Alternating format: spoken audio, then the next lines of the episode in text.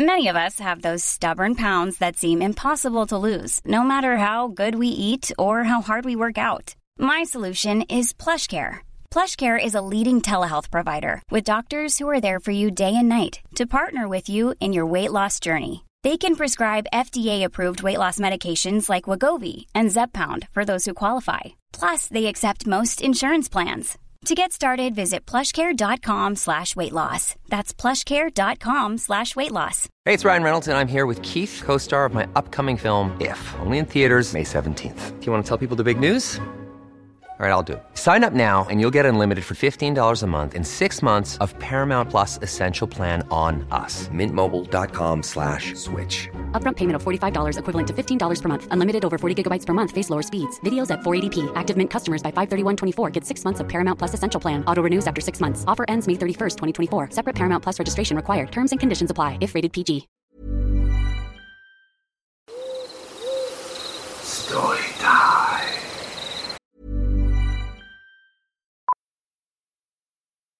Millions of people have lost weight with personalized plans from Noom, like Evan, who can't stand salads and still lost 50 pounds. Salads, generally, for most people, are the easy button, right? For me, that wasn't an option. I never really was a salad guy. That's just not who I am. But Noom worked for me. Get your personalized plan today at Noom.com. Real Noom user compensated to provide their story. In four weeks, the typical Noom user can expect to lose one to two pounds per week. Individual results may vary.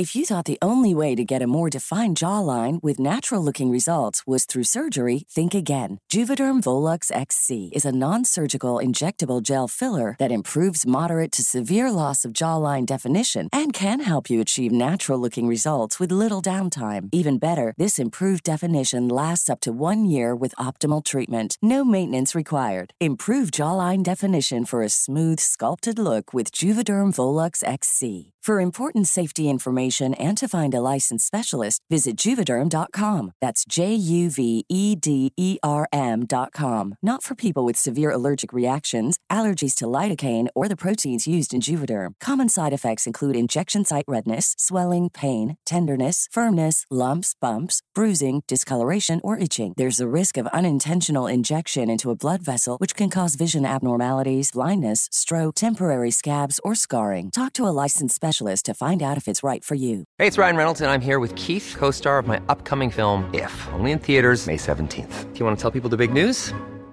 All right, I'll do it. Sign up now and you'll get unlimited for $15 a month in six months of Paramount Plus Essential Plan on us. Mintmobile.com slash switch. Upfront payment of $45 equivalent to $15 per month. Unlimited over 40 gigabytes per month. Face lower speeds. Videos at 480p. Active Mint customers by 531.24 get six months of Paramount Plus Essential Plan. Auto renews after six months. Offer ends May 31st, 2024. Separate Paramount Plus registration required. Terms and conditions apply if rated PG. I'm Sandra, and I'm just the professional your small business was looking for. But you didn't hire me because you didn't use LinkedIn jobs. LinkedIn has professionals you can't find anywhere else, including those who aren't actively looking for a new job but might be open to the perfect role, like me.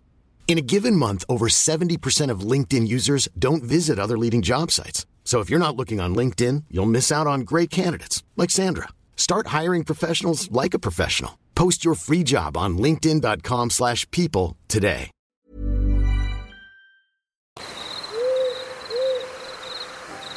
I work at a summer camp as a lifeguard slash counselor and a couple years ago we had a pretty creepy incident. I was 17 at the time, and it was my first year on camp staff. The staff is like a big family, and some of us like to hang out at night until completely insane hours, like 2 a.m. when we have to be up at 5.45 for work. Anyways, one night one of our friends comes up to my group of friends and says that she thinks another counselor is following her around. It was 11 p.m. at that point so there was no way he just happened to keep bumping into her. We started talking and apparently this 15 year old kid had been doing this for a few weeks, leading up to him kissing her out of the blue. Of course we thought that was creepy as F and we told her to go to her tent. She says she can't. This kid had been talking to her through the tent walls for a few nights and she was scared he would try more. We agreed to stay with her until he went to bed at that point.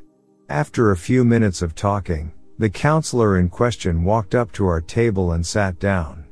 We were under a tent by the pool, but everything was dark except a light in the tent so no one saw him coming. He started chatting with us like nothing was wrong, and after a few minutes we decided to go on a hike to try and lose him. So it was almost midnight and we were on a trail that took us to a clearing where we were hoping to hide. We made it to the clearing and sat down, and not 15 minutes later he walked up to us again. It was pitch black outside and we had no flashlight on. Creepy. Turns out, he was using the Snapchat map to find us. It gave him a good enough location to go to and then he just had to look for us. We ended up turning on ghost mode and he suddenly stopped showing up. We called him into our boss and they saw him walking around and questioned him. The worst part was what they found on him. He had a 6 inch knife, rope, and an empty 2 liter Nalgene bottle that smelled like someone had tried to get rid of the smell of alcohol.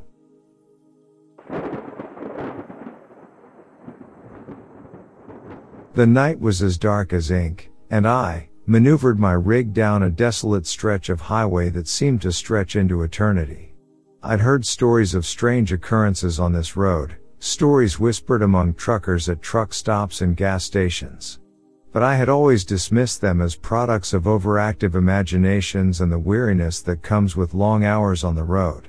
Tonight, however, I would become a believer. The road lay empty, devoid of any other vehicles, and the only sound was the low rumble of my engine. The darkness pressed in from all sides, occasionally broken by the dim glow of my headlights.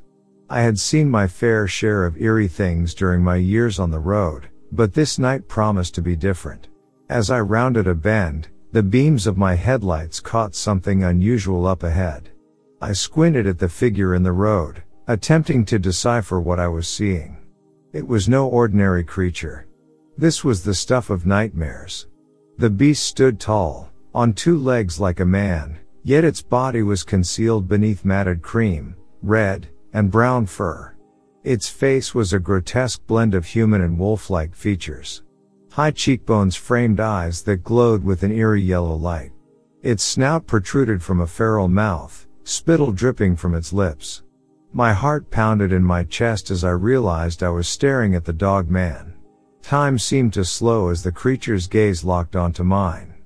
Panic surged through me, but something held me in place, preventing me from tearing my gaze away from its malevolent stare.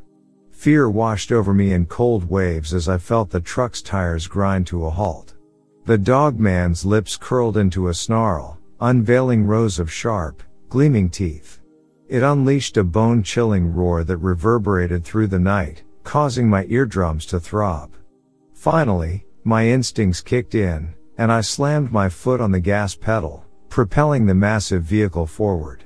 The creature, seemingly startled by my determination, leapt backward, retreating into the darkness of the surrounding woods. My heart raced as I sped away from the nightmarish encounter, the memory of those yellow eyes etched into my mind. Hours later, I pulled into a rundown gas station, my hands still trembling on the wheel. I recounted my harrowing encounter to the skeptical attendant, who dismissed my story as the ramblings of a sleep deprived trucker. But I knew what I had seen, and I knew I would never forget it.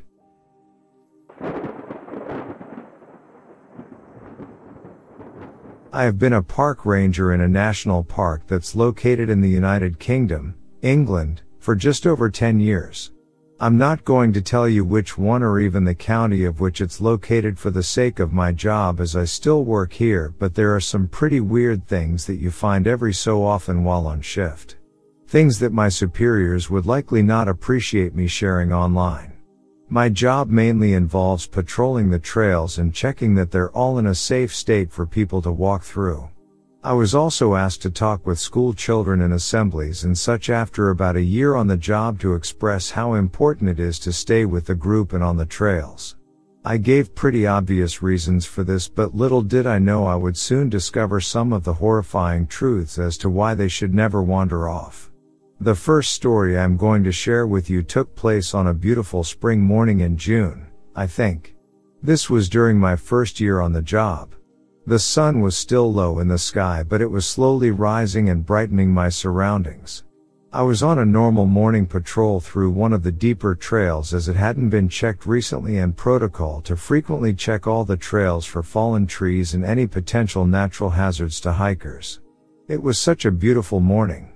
I remember walking along with a slight smile on my face as I listened to nature waking up in the trees and I found the cool breeze very relaxing and it had a truly peaceful effect on my mood. Suddenly the trees to my left were filled with the sounds of birds squawking loudly as they frantically flew away. I stopped and listened for a moment. Silence. A quote from another story I have read here reads very true to this situation. Prey is silent when predators are near. Now, understand that we don't have any bears or wolves here in England, nothing like that, so I supposed it could be a deer that had snapped a twig. However, the noise wouldn't usually drop like that as deer don't pose much of a threat to wildlife at all. I continued on, not thinking anything of it and after a short time, I got the urge to check behind me. There was a man walking maybe 100 meters back and I was on a long straight so it was easy to tell. I was confused as the trails aren't usually used until a little later when early dog walkers would show up and even then few would wander this far into the woods at this time. He seemed to be walking at a very relaxed pace. His hands in his dark blue hoodie's pockets and he had faded blue jeans. I radioed over to ask if anyone had seen someone enter the trail I was walking shortly after I left but no one had seen anyone come in or out other than the occasional dog walker. I thought nothing of it but continued on at a slightly hurried pace.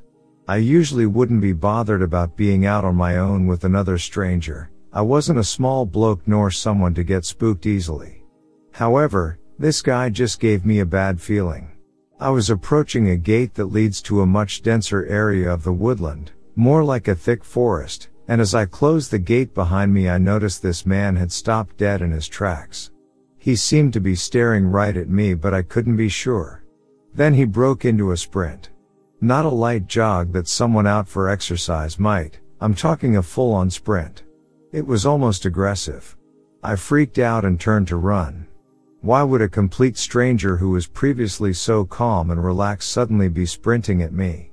He hadn't called for help or even waved to me. Fortunately, the trail's long straight section was over and I ran round a curve and hid behind one of many large rocks that were by the side of the trail. I could hear his heavy footsteps thudding towards me right until he was just on the other side of the rock and he stopped. Again, dead in his tracks. He wasn't even out of breath. He just seemed to stand there for a while and then just walked off. I waited for what must have been close to 10 minutes to be sure he was far ahead and radioed the strange encounter to my colleagues, who agreed it was strange, and I cautiously continued on with my patrol. I never saw that strange man again and I hope I never do. I have many more memories I would like to share with you. Stay safe out there, Kids. You are rarely truly alone in the forest.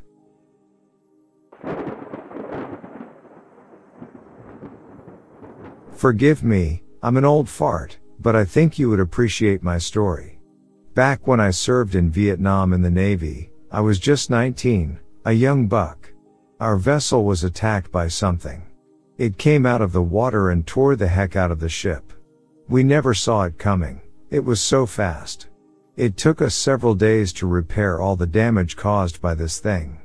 The sound was deafening, like nothing I'd ever heard before. We couldn't figure out at first what was making that kind of noise underwater when it was not a whale. In the following days, we kept a lookout for what happened.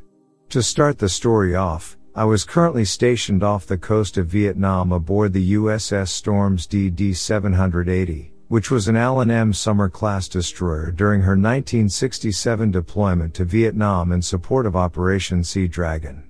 Our radar picked up on something on the surface. It looked like a small island just off the coast of northern Vietnam.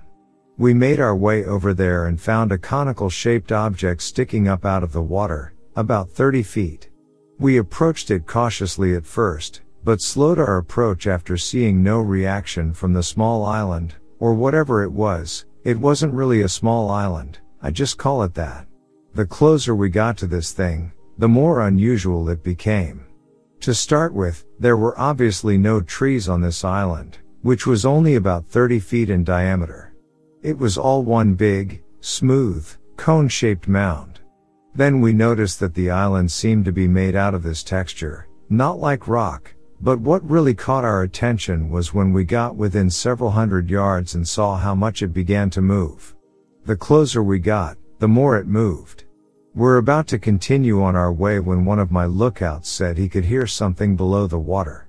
We all stood there quietly, thinking nothing of it until my signalman called for me and said that whatever was making that noise seemed to be coming from the island. The closer we got to it, the louder it seemed, and then my other lookouts said they could hear something as well, also over the sound of our own engines, which were very, very loud. So, I took us in closer. We could maybe see what was making all that noise. It suddenly dawned on me that this island was not at all stationary. Then, you have to remember, at the distance we were at, it totally looked like an island. This thing had started to move. This was a living sea organism. As we were watching it slowly undulate, even as it spread open to the top like some kind of giant clam, we wanted to get away, but our engines seemed to be straining against something unseen. The more we tried to move away, the harder our engines seemed to work. We were stuck. We were looking around for what was anchoring us. We looked down and saw that the closer it got, the more visible it became. It was like watching an image appear in a developing tank of photographic paper. What looked like islands at first became long lines that were attached all the way around this thing. Then I could see what looked like flippers, similar to an elephant's ears, or so they reminded me. I even saw a face that looked somewhat like a giant lizard, with great big eyes. I called my gunner over, told him to open fire on this thing if it tried coming up out of the water at us. I tried turning our searchlight on the thing, but the light just seemed to disappear into it. Whatever this thing was, it did not want to be seen. We were dealing with a colossal bioform. I remember our ship beginning to shake as if we hit something underwater. We all thought it was coming after us until we heard a huge sucking sound and felt like we were beginning to slide sideways. The creature had let loose of our keel and seemed to be sliding back deeper into the ocean. Once the thing was completely submerged again, our engines came back online and started pulling away from this thing faster than I ever thought possible. I could see something moving around on top of it as we sped away. Whatever it was, it was now diving headfirst straight down. The more I looked, the bigger it seemed to get. Then it hit me, it was an eye, a huge round eye that looked like a big red bulb. Then it turned blue, the same way a bioluminescent fish changes colors. I remember turning to my lookouts, yelling for them to sound our horn, loud enough to hopefully scare whatever this thing was away. I remember the sound of our ship's horn bellowing into the blackness at top volume. And I remember seeing this huge red eye appear on that thing, staring right at us before it finally sunk back down below the depths of the dark ocean. There was this kind of flash of light, almost equivalent to a fireball going off underwater, like the creature had used some kind of secret weapon on us. It very much reminded me of the same way fish that have that bioluminescent gene in them will flash their colors kind of as a distraction, or the way the deepwater squid will do the same thing. That's kind of what it was like, but just on a massive, colossal scale. I could see a trail of bubbles going up to the surface, which exploded upon hitting the water, beginning to boil around us.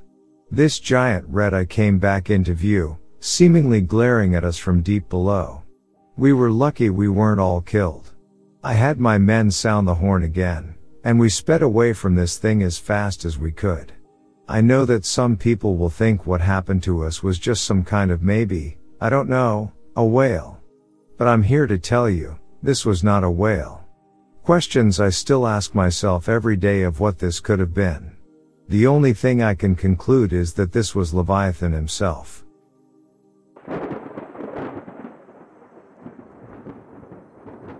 What I'm about to tell you is very true. I've never told anyone in my life until now. This happened to me back in 2003 at our family farm in Ohio. It was mid-October, and my dad and I were on our way to the farm to deer hunt, as we always did every weekend. We arrived there around 5:45 in the morning. We sat in the truck, talking and joking about who was gonna see more deer or shoot the bigger buck like always. At about 5 till 6, we got out and got our gear on and headed towards the woods. As we entered the woods on the left side of the cow pasture, I noticed an odd eerie feeling, which was normal for me, I guess, as the woods always gave me that feeling, even since I was young. My dad walked me to my tree stand and made sure I got in and situated safely. He told me good luck as always, and I said I'll be back at noon. He then proceeded to his stand. A few minutes after he left, this overwhelmingly tingle came over my body, as if someone or something was watching me. At this time, it was still dark. I began to look around the surrounding timber, trying to make out silhouettes but couldn't. I was beginning to become very overwhelmed with that feeling of eyes upon me. A few minutes had passed since I scanned the timber last. I tried once more since my eyes had now adjusted to the dark better. I looked off to my left and then slowly towards my right again, and nothing. I tried to call myself and mentally say it's nothing, you're fine. All of a sudden, I hear a crashing coming towards me from the left, and my heart sinks as I look. It was a few deer running for what appeared to be their life. They blew through the woods and didn't stop. I could hear them still crashing through the timber. At this time, I was only able to make out silhouettes and outlines of trees. I thought that it was odd, but maybe a coyote or something was after them, and I just shrugged it off. Maybe five minutes later, it was still dark but dawn approaching. I then feel the hair on my neck stand up, and that eerie feeling comes back upon me. My heart starts to pound profusely. I hear the crunching of leaves and loud snaps of sticks from the direction the deer had run from, which was the neighbor's property on the left side of our woods. It is 100 plus acres of switchgrass and hundreds of acres of other woods. I look up and see what appears to be my dad walking towards me. Daylight is starting to break now, but it's still pretty dark inside the woods. I wait to what I thought was my dad, and it got about 20 yards plus from me. I quietly say, what are you doing, dad? No response. It just continues to walk towards me. So I say a little louder, dad, what are you doing? And still no response. I began to say, hey, you know you're trespassing, buddy, but no response. As it got to the tree that my deer stand was in, I noticed that it was not my dad. I began to freak out. I look across the woods to where my dad's tree stand is, and I see his flashlight climbing up a tree. That's when I looked down and saw this thing standing directly underneath my tree stand, looking dead at me. Whatever it was, it was tall enough to reach up and grab my foot with ease. Mind you, I'm 14 feet up this tree. I began to start crying from fear, and my heart was beating so hard and fast I thought it was going to explode out of my chest. I let out a wimpy, muffled, ah yell. It just grumbled at me and walked off following the direction of the deer. I watched it disappear into the timber as the darkness was fading fast. Once it was gone, I was overwhelmed with this god awful smell of body odor mixed with the smell of death, old hound dog, and trash. As the morning went on, the woods were dead silent. Not a bird, squirrel, or deer, nothing. I've never heard the woods that quiet before, ever. Once I calmed down enough to climb down and out of my tree, I ran to my dad and told him I wanted to leave him now, but I didn't feel well, so we left. This happened to me when I was 15. I'm now 29, and I've never hunted our woods in the morning again. I will not be there after dark to this day, and I still have not told anyone until now. I do not smoke, drink, or do drugs. Never have. I promise this is a hundred percent true story and the scariest thing that's ever happened.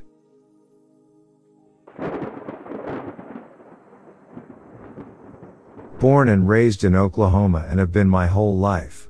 I grew up fishing, tracking, Everything you could possibly want to do in the outdoors. My entire family is that way, and I raised my boys the same way. However, I've never been one to believe in all of the silly fairy tales that people spew about Bigfoot and other silly animals that live in the woods, and apparently exist. Until one day, me and my oldest son had a strange encounter when we went to go fishing at one of our local creeks we like to frequent.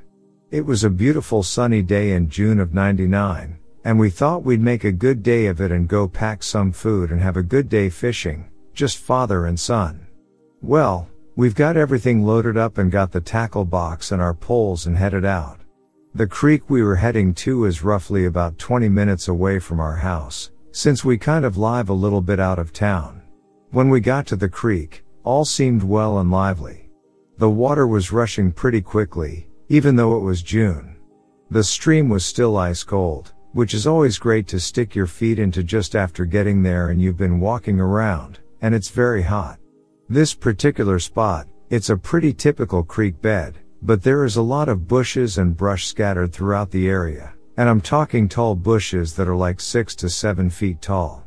It's definitely not clear and open, so you have to kind of find a nice spot along the riverbanks to fish. We found a nice spot to sit down, and we began to unpack our food and get our tackle box and poles all set up.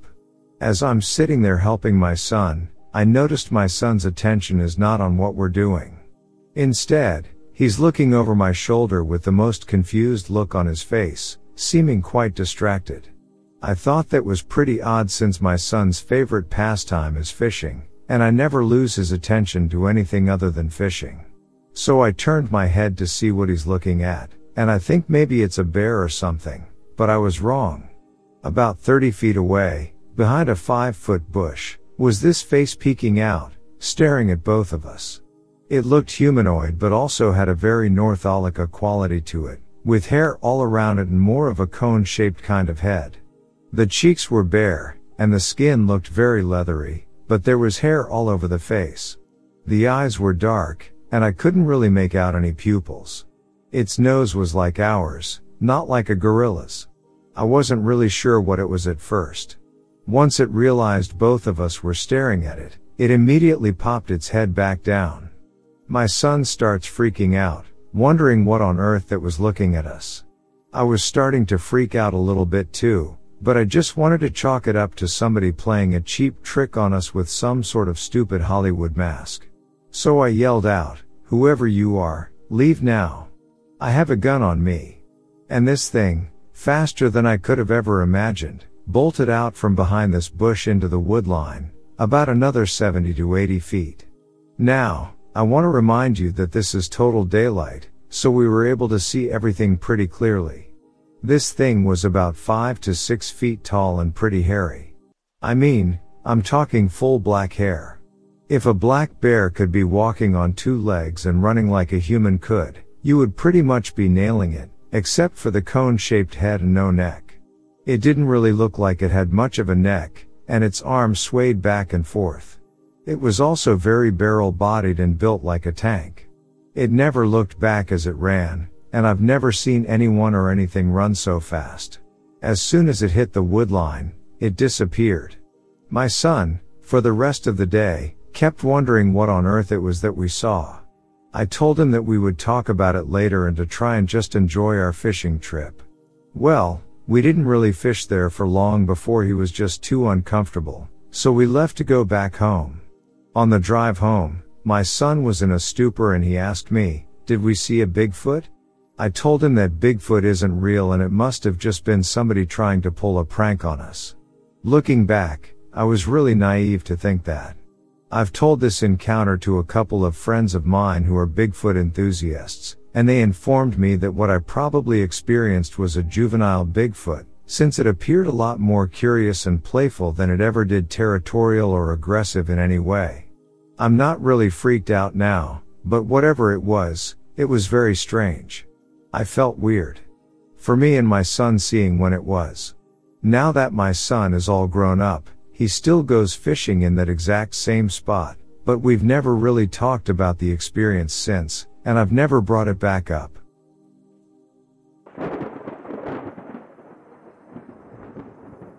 Nearly 10 years ago now my husband, a mutual friend of ours, and I went hiking in the BRM in North Carolina.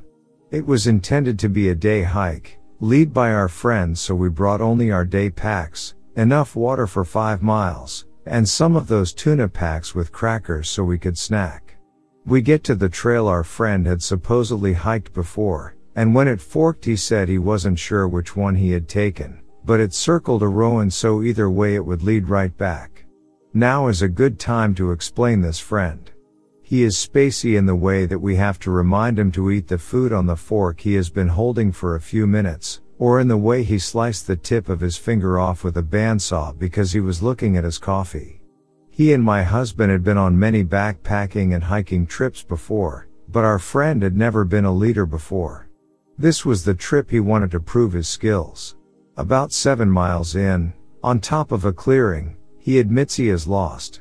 When we ask a few of the random people setting up camp along the trail where the trail back to the parking lot is, nobody knows.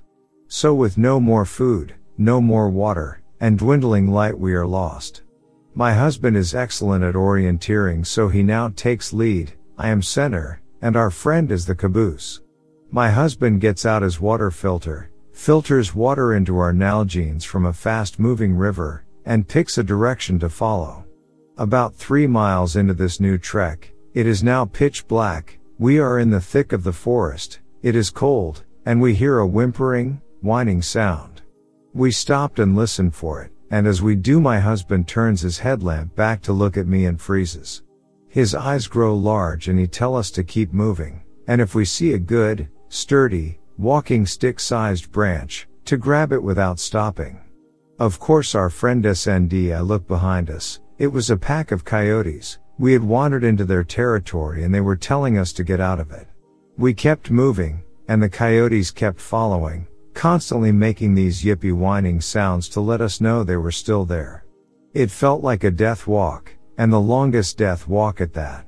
Finally, after what felt like dozens of miles, the trail widened and connected to another trail, but we followed my husband straight on the path we were on, as did the coyotes. The trail opened up to the parking lot where we quickly walked to our car and quickly jumped in.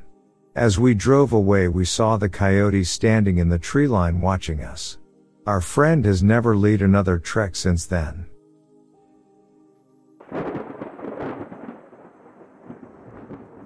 This is a story that my grandfather had told me back from when he was younger.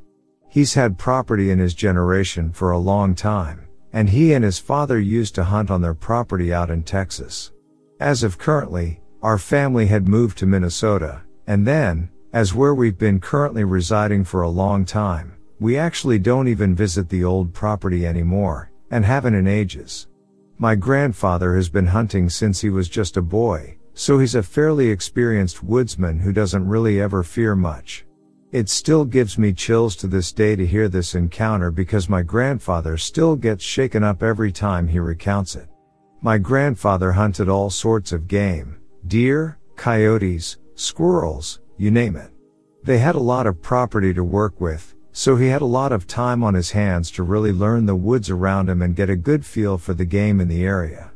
There's even wild turkey that would run around there from time to time, so there was plenty to hunt all season long. This particular day ended with him taking a route that he didn't normally take to venture out to a different part of the property that he wasn't used to.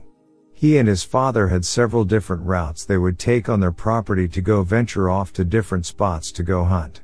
After making it maybe a mile is when he started to hear strange vocalizations and other bizarre noises in the woods around him. At first, he told me he thought it was a bird, but he said there's no birds in the woods that sound like these noises did. They would come and go, so he kind of wrote them off at first, but they started getting louder and more frequent. But he kept venturing further because my grandfather isn't afraid of anything. After venturing maybe another mile was when he started to get hit with a very strong skunk musk odor that was said to smell like rotting meat and skunk. My grandfather described it like coming upon a pile of a hundred dead rotting skunks just sitting in the sun and baking. He said it was so strong there'd be times it was hard not to want to gag and vomit. He said he kept looking around but didn't see anything but he started to get the overwhelming feeling that he was being watched. At this point, he knew something was up. He couldn't find the source of the smell, and things were getting more eerie as time went on. He also told me that as he ventured around the area, there were times where he would run into stuff that didn't quite look right, like markers that weren't quite man-made, as if they might have markings from animals or something.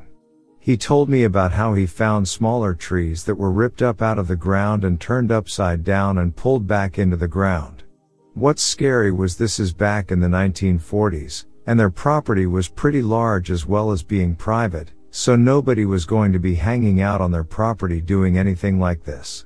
And if so, who's going to rip up all these small trees out of the ground and who's going to have enough strength to drive them back into the ground? This was really unsettling.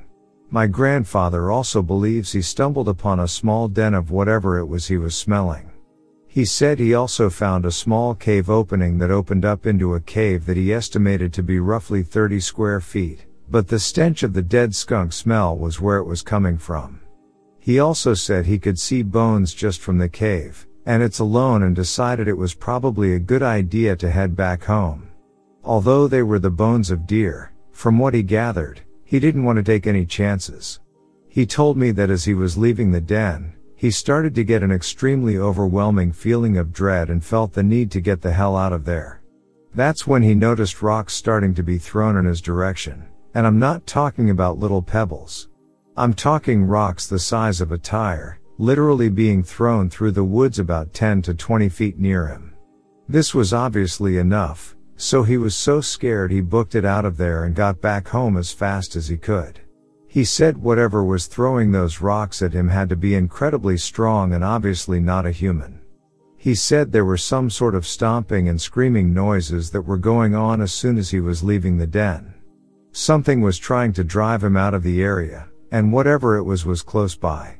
He tells me there were multiple of these things not even 50 feet away, but he couldn't see them. After that, he still continued to hunt on his property but not nearly as much as he used to, and he never went beyond where he went before. He continued to stay in new areas. His father never said much about it, and I guess there was never really a whole lot to discuss since back then, especially, you'd be practically crazy if he ever brought it up. The property ended up getting passed down to him once his father died, and not long after that, he moved to Minnesota due to his career.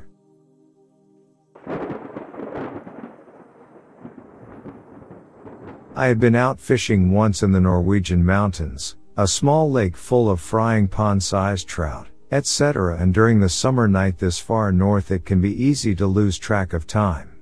I realized around 22 that it was getting dark, and I start packing up and walking the two hours back to my car.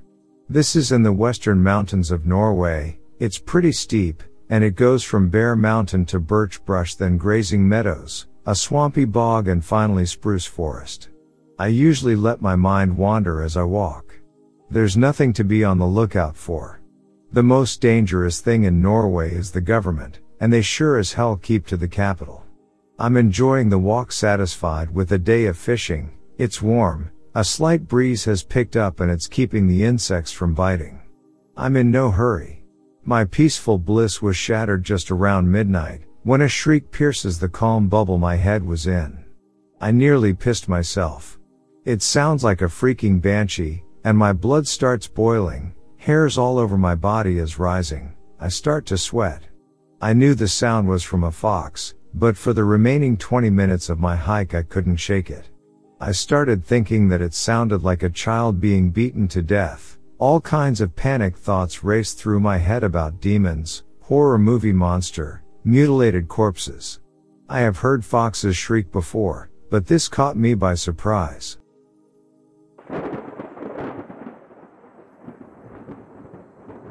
This took place back in the early 90s. My buddy would work until 9 to 10 p.m.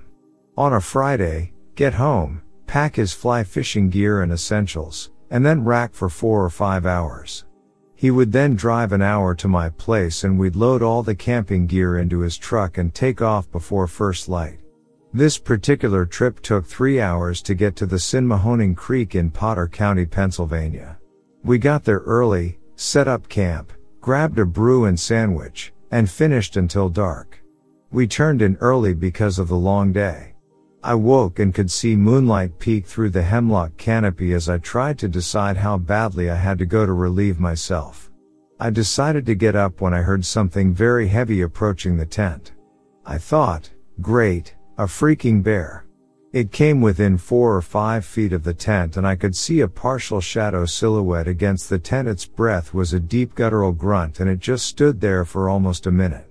I almost crapped myself thinking it was going to attack the tent so I quietly unzipped the sleeping bag while trying to will the boogeyman away. As if by magic it left heavy footfalls trailing off into the night. I decided I didn't have to go after all and started to drift off to sleep when I realized it walked away on two legs. I instantly knew what it was and lay awake processing everything. I finally fell back to sleep after convincing myself it wouldn't return. In the morning I was careful not to mention anything to my buddy as I inspected the campsite for footprints. Nothing, zip, nada. The hard packed earth and surrounding stones prevented any footprints. The weird thing is I kind of blocked out this event for years before acknowledging it to my buddy after he saw a Bigfoot in Lycoming County. Why I buried that event in my memory beats the hell out of me. For fear of ridicule? I don't know, but I can't help but wonder how many other folks have done the same.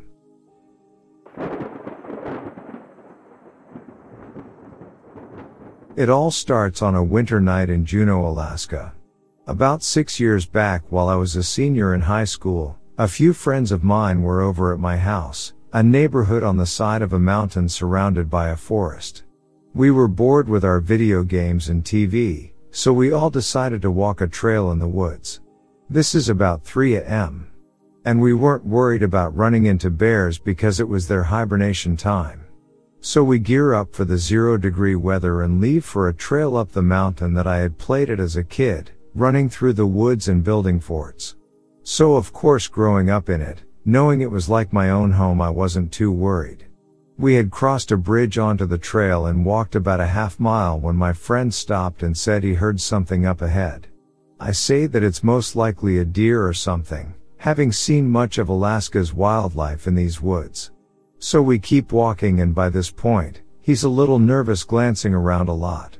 My third friend started to say it was probably the Kushtaka, a local legend of a creature that shape shifts into something that lures you to your death.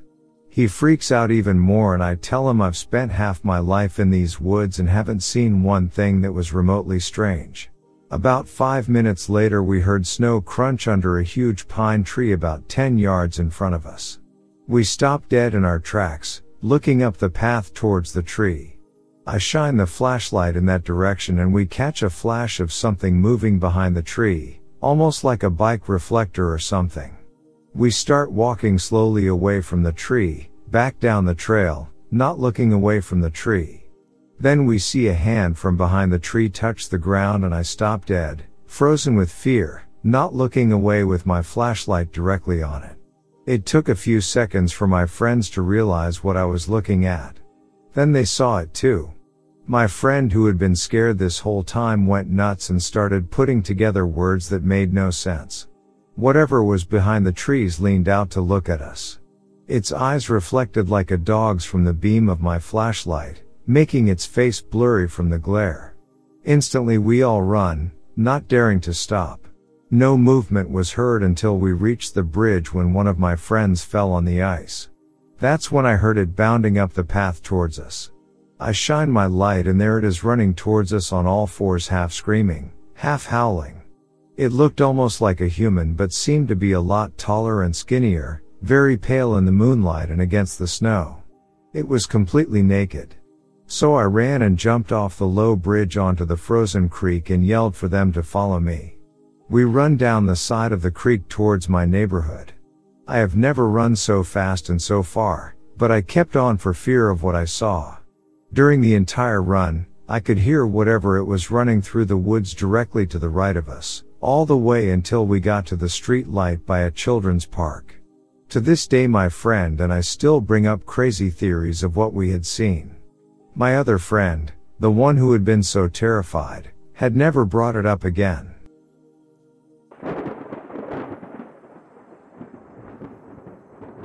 I grew up in a small village in the countryside of northwest England. My mother and father split when I was around three years old. I stayed with my mom, but she was largely absent for most of my youth and I was basically raised by my granddad whom I lived with until he passed away. I had two best friends. The world was a safe place back then and on weekends and during holidays my two friends and I would play outside in the woods from early morning until after sunset. It was during the school summer holidays of 1987 that this incident took place.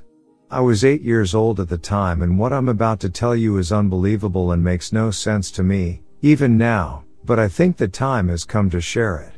On the morning that this happened, I went around to call for my two friends to see if they wanted to come out and play. There's an area of woodland at the top of the village where a huge old oak tree had been struck by lightning and partially fallen down. My friends and I had claimed this area as our own little playground as the half of the tree that had fallen was really good for climbing and making tree houses and dens. We had christened it the base due to it being the place where we started the majority of our childhood adventures. It turned out that one of my friends wasn't feeling well so he wasn't allowed to play and the other had gone shopping with his mom. So that day I headed out to the base alone to get to the fallen tree. I had to walk through a large field which was periodically maintained but at the time the grass hadn't been cut and was around three feet high. The fallen tree was part of a larger cluster of trees along the bottom edge of this field and the lighter wood where the tree had split apart was visible through the overhanging branches of the surrounding trees from about halfway across the field. As I got to the middle of the field I looked towards the base to see if I could see any other kids there and I realized that I couldn't see the light of wood of the fallen tree. But in its place, all I could see was brown. My eight year old mind couldn't process this and the best I could come up with was that the tree had somehow grown its bark back since I was last there just a few days before. I was intrigued. I took a few steps forward when an overwhelming sense of fear came over me and stopped me in my tracks. At this point, I couldn't see anything but somehow I knew that something was very wrong and that something was near to the base. As I stared towards the base I realized that there was something brown obscuring my view of the fallen tree and then it had started to move. The thing that was standing there had its back to me and the second I realized this it slowly turned to face me. It was at that point that I knew I was in trouble. I realized that the brown I could see was hair, not fur, but hair about four inches long and it was exactly the same color as the tree bark. I couldn't tell if the hair was different colors or uniformly brown with dead leaves and branches and such in it. But from a distance, it would have been invisible to anyone looking. I couldn't move my limbs, which felt like lead and I could feel my heart beating in my ears. Every fiber of my being was telling me to run, but I was so scared. I was rooted to that spot. The thing squatted down similar to how a sumo wrestler does before a fight. I couldn't see its head or face as it was obscured by the overhanging branches, but I got a clear view of its chest, stomach, and arms. The hair on its chest and stomach was slightly shorter than the hair on its back and arms and a bit lighter in color. It was huge, easily four feet across the shoulders, and at least eight feet tall in its squatting position. Keep in mind that as an eight year old I had never seen or heard of anything like this before. To me, this thing was a monster, plain and simple. Its shoulders and biceps were absolutely massive and my only point of reference was that this thing was like the Incredible Hulk, but with hair. I was about 30 feet or so from it and I was so scared that I didn't even realize I had started to cry. If this wasn't unbelievable enough it brought its hands together in front of its chest making a circle shape with its thumbs and fingers. In the middle of the circle appeared a ball of pure white light which I now know to be an orb, but at that time I likened it to a floating crystal ball. The being stood up and dropped its arms down. As it did so its hands were close to being level with its knees and the orb stayed in the same position where it had appeared and rose with the creature. When it stood there was no sound. As this happened there were no birds singing, no grasshoppers chirping, and even though I could feel the breeze and see the grass and the leaves on the branches moving, there was just deafening silence. I don't know how long this all took, but I realized I'd been holding my breath as all this happened. I exhaled hard and as I did so a crystal clear thought flashed through my mind. If you don't run now you'll never see home again. I don't know how to explain where this thought came from but I know for a fact it wasn't mine. At that moment I felt a familiar nuzzling in my armpit and realized that Hobo, my granddad's Irish wolfhound, was behind me. I don't know how it got out, but I didn't realize he had followed me. He put his head beside my left shoulder and began growling and snarling and this somehow snapped me out of the trance I was in. I turned and sprinted as fast as I could back through the field. Hobo ran beside me all the way home. When I got back home it took my granddad about an hour or so to calm me down and I explained to him what had happened. He responded by giving me the worst beating he had ever given me in my life and sending me to my room. He then left the house telling me not to move. He didn't return for about half an hour. When he did return he came into my room and he sat on my bed. He hugged me and comforted me while I began to cry again. I was scared and confused. He told me that I had seen the woodwose and that I had to stay indoors for the rest of the summer, that I was forbidden from ever playing at that base again. Needless to say, I never went back there. Before this happened I was a happy outgoing kid. But this experience made me withdrawn and timid. I asked my granddad what the woodwose was and he told me that it was the tall hairy man who guards the woods. He said that he scares grown-ups away and sometimes takes kids to a place in the woods where they're never ever seen again. At the time I had no reason to doubt my granddad. He had raised me and was the only father figure I had when growing up. I think he beat me because he was scared and angry at what had happened to me and took these feelings out on me. I never thought any less of him for that. I didn't even hear the term Bigfoot until years later in high school when I found a book on unexplained mysteries and cryptids. I have since learned the stories of the woodwose go back to the 15th century, and it is referred to as the hairy man, the wildman of the woods, the faun, and sometimes the green man. I don't know if it is a Bigfoot type being or if it's related to these adjectives, but I know for a fact that there are things on this planet and in the woods and dark places that are beyond most people's understanding. I believe that my granddad also had some kind of encounter with one of those beings although he never admitted it until the day he died. Anyway, that's my experience. I am 41 years old and still researching and looking for answers. I still believe that if it wasn't for my granddad's dog that thing would have taken me. I still live in the Cheshire County countryside in northwest England and the woods around where I live now are the playground of my kids and their friends. I don't want them to be scared of the woods but I do encourage them to be sensible.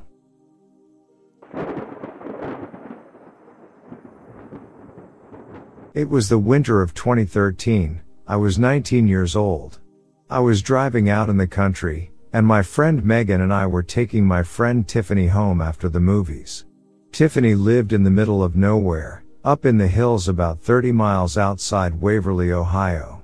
We dropped Tiffany off at her house at 11 p.m. We knew it was exactly 11 because Tiffany had an 11 o'clock curfew and we got her home just in time. We drove up the hill to Tiffany's house, she got out and we turned around and drove off back down the hill to the road. This was a small back road. The drive back to the main road took about 15 minutes and involved about four different turns. Looking back, Megan and I both remember driving for about a mile and making that first turn. Then suddenly I'm looking out the windshield and I see we are no longer on the same back road. We're back on the main road almost to the highway, 20 miles from where we were just seconds ago. I looked over at Megan in the passenger seat. She looked like she was almost in a trance. I asked her, Megan, how did we get here? We're almost to the highway. She looked at me, tears in her eyes, and asked what just happened. It was then that I looked down at the clock and it was 1230. In the blink of an eye nearly an hour and a half had passed and we had somehow traveled 20 miles. We drove the rest of the way home in silence, totally in shock at what had happened. Days later an image started popping in my mind. We are sitting in the car, it stopped in the middle of the road. We are both frozen staring at the headlights and the road in front of us. I also have a vague recollection of something in the trees off the side of the road. Megan had similar memories. It's been 10 years and I still refuse to go back to that area.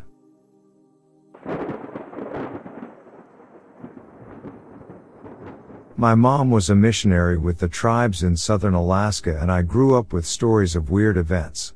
I'm in Northern California, about 10 minutes from the Oregon border along the coast in the heart of the Redwoods. Six years ago my son and I were out deer hunting. We had taken an old logging road that went off the main logging road. It went off about two miles. At the end was regrowth and a couple more roads and trails that took off downhill. I had my seven year old son pick a road to take. We headed down for a half mile when we came to a small creek. We continued down another half mile or so to a plateau where we sat and listened and glassed the area. After about 15 or so minutes we began to hear rocks slapping together. My son looked at me and asked, What's that dad? I had no idea. I've been hunching for 20 plus years and never heard anything like that. I told him to get up and head back to the truck. The rock slapping lasted five or so minutes. We made our way back slowly still trying to hunt, but also listening to any other out of the normal sounds. We're about halfway back to the creek and we heard something coming right at us, running through the brush and trees. I raised my rifle to almost shoulder level. Then a deer popped out, running at my son and me. It went around past us not no more than 10 feet. As I stood there the first thought was it should be scared of us, but it ran right at us. My next thought was whatever it was running from was bigger than us. My son was on edge and I said let's head back. The part I'll never forget is when we hit the small creek we had stopped earlier there was a sapling about 5 inches in diameter that was snapped over and blocking the way. As soon as my son saw that he looked at me with utter fear in his eyes and began to run the whole way back to the truck. As he was running to the truck, I was trying to calm him down and try to get my mind in control. The rock slapping begins again. We reached the truck, jumped in, and left. He was in tears and said that he never wanted to go back to that spot. Every year we go hunting he brings up that event. I still consider myself lucky to still have him go hunting with me after that event. I know if it were me at that age I would never want to go in the woods again.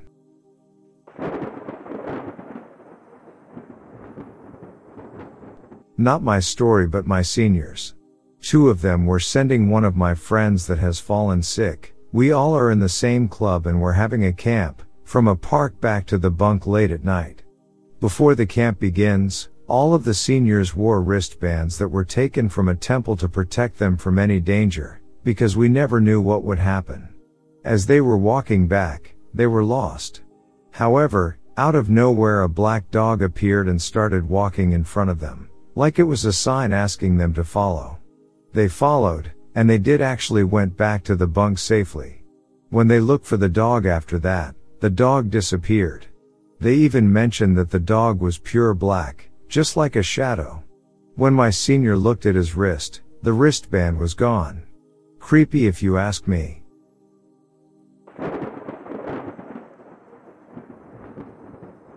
I had an uncle in the CIA who claimed the CIA imprisoned a kid who was possessed and fed them information. Uncle B began college in the early 60s with a major in theology to become a pastor. He was married and was in love with his wife Missy. During his third year, he and Missy found out they were going to be parents. Tragically a week later she was killed in a freak accident by a drunk driver. B dropped out of college. He said of the time, I don't think I completely lost my faith, but I didn't want to talk to God anymore. After a while, he transferred to a different college and majored in political science, minored in linguistics, and joined the ROTC. He got out with his commission in Army Intel and went to Vietnam. He did a bunch of crazy stuff and was then recruited into the CIA after a few years in the CIA, he said he got assigned to a counterintelligence team in NYC. They wanted him, with his background in theology, to infiltrate the Russian Orthodox Church in NYC to gather intel about the KGB using it as a cover. His cover story was that he was ordained Orthodox priest but not Russian. He had converted and wanted to be regularized or something to that effect. I didn't really understand. He tried explaining it, but it went over my head. Anyway, he got the bishop's blessing and he became an associate pastor or something like that. I was drinking when he told me all this so forgive me if I don't remember how all that worked. I'm sure there was more but it's beside the point. After a year undercover in this assignment he was making progress. But then one day this young man, late teens, came into his office. He said he was clearly distressed, erratic, and angry. He knew who he was indirectly. His mother had been going to a different priest and talking about her son hearing voices and acting strangely. My uncle thought he needed to get him to a hospital, but then the kid lunged at him started talking in Aramaic, and called him by his real name and his deceased wife's name.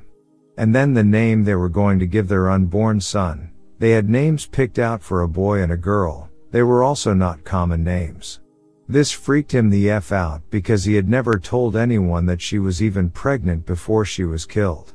So he then called his handlers and they took him and the kid to a safe house.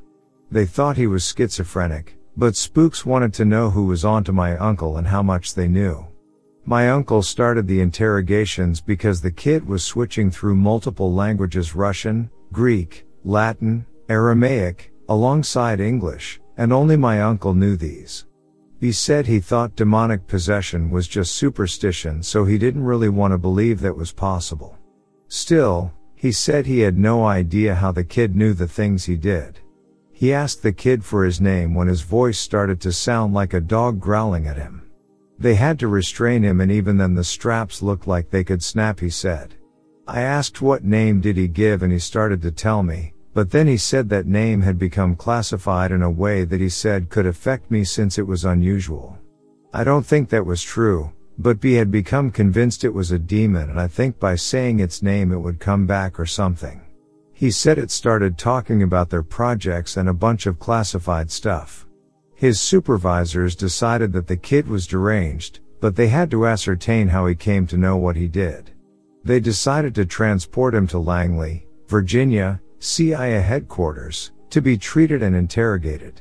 B was given a cover story he delivered to the priest that the kid had a psychotic breakdown, attacked him and that he took him to the hospital. He then left and never went back. His superiors decided to terminate the operation because they felt that his cover was severely blown and that B may have even been a double agent and this kid somehow found out about it. Either way, B was sent to Langley. They wanted him to keep interrogating the kid as a priest. This turned into a spectacle he said as people would come into the room and see for themselves the demon they caught, and the kid would start spouting off secrets about them. B said Angleton, James Jesus Angleton was an American intelligence operative who served as Chief of Counterintelligence for the Central Intelligence Agency from 1954 to 1975, eventually came down to see the kid. The kid started talking and Angleton told everyone to leave the room. Several minutes later he came out looking like a ghost. He thanked B for his hard work but said the kid would never leave the CIA. Angleton said whatever bastards leaked this information out to screw up this sick kid, he'd pursue to the gates of hell and personally put them down. B said after that he was reassigned to a desk job, he wanted the kid to get treatment in a real mental hospital and an exorcism. B decided to quit soon after that. I asked what did the kid say, but he said it didn't matter. He'd only say it was enough to convince him to come back to his faith, and he prays every day for that kid's soul years later after he told me this story the CIA declassified its Gateway Project. A 1983 CIA study investigated how humans can transcend space and time with their minds. I asked B about it. He said it was a cover, and an old colleague told him the information they got actually came from the source. That's what they called him. He speculated that at some point the source quit talking and that's when they folded the psychic project. I asked him what he thought had happened to the man. He said he didn't know but most likely they loaded him up with antipsychotics and put him in an institution.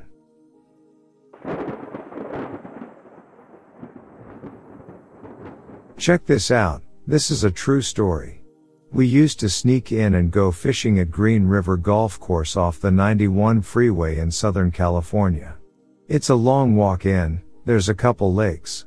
There's one lake, the best one, all the way towards the back of the course. It rests against a big hill. We were walking, me and my cousin and another friend, toward the lake. We were almost there. And the trees surrounding the lake just started walking. Like, they were surrounding the lake, around six to ten of them. It was like we startled them and half went one way and half went the other. It was crazy.